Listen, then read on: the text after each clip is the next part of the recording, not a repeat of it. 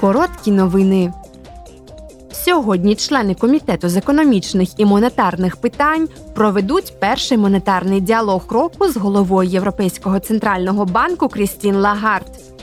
Діалог проходить в складних умовах високої невизначеності, сильного інфляційного тиску і нових підвищень процентних ставок.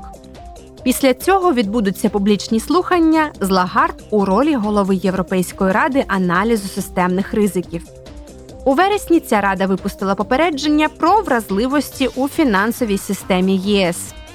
Крім того, два місяці тому рада опублікувала рекомендації щодо вразливостей у секторі комерційної нерухомості. Завтра підкомітет із питань прав людини проведе публічні слухання про стан справ людини в Алжирі.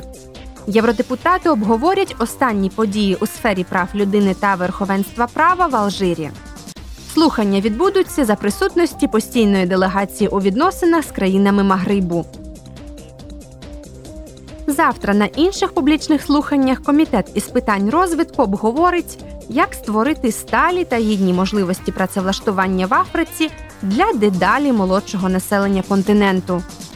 Молодь в Африці віком від 15 до 24 років становить близько двох третин населення континенту. Таким чином, зростання зайнятості та гідні умови праці є важливими для сталого розвитку.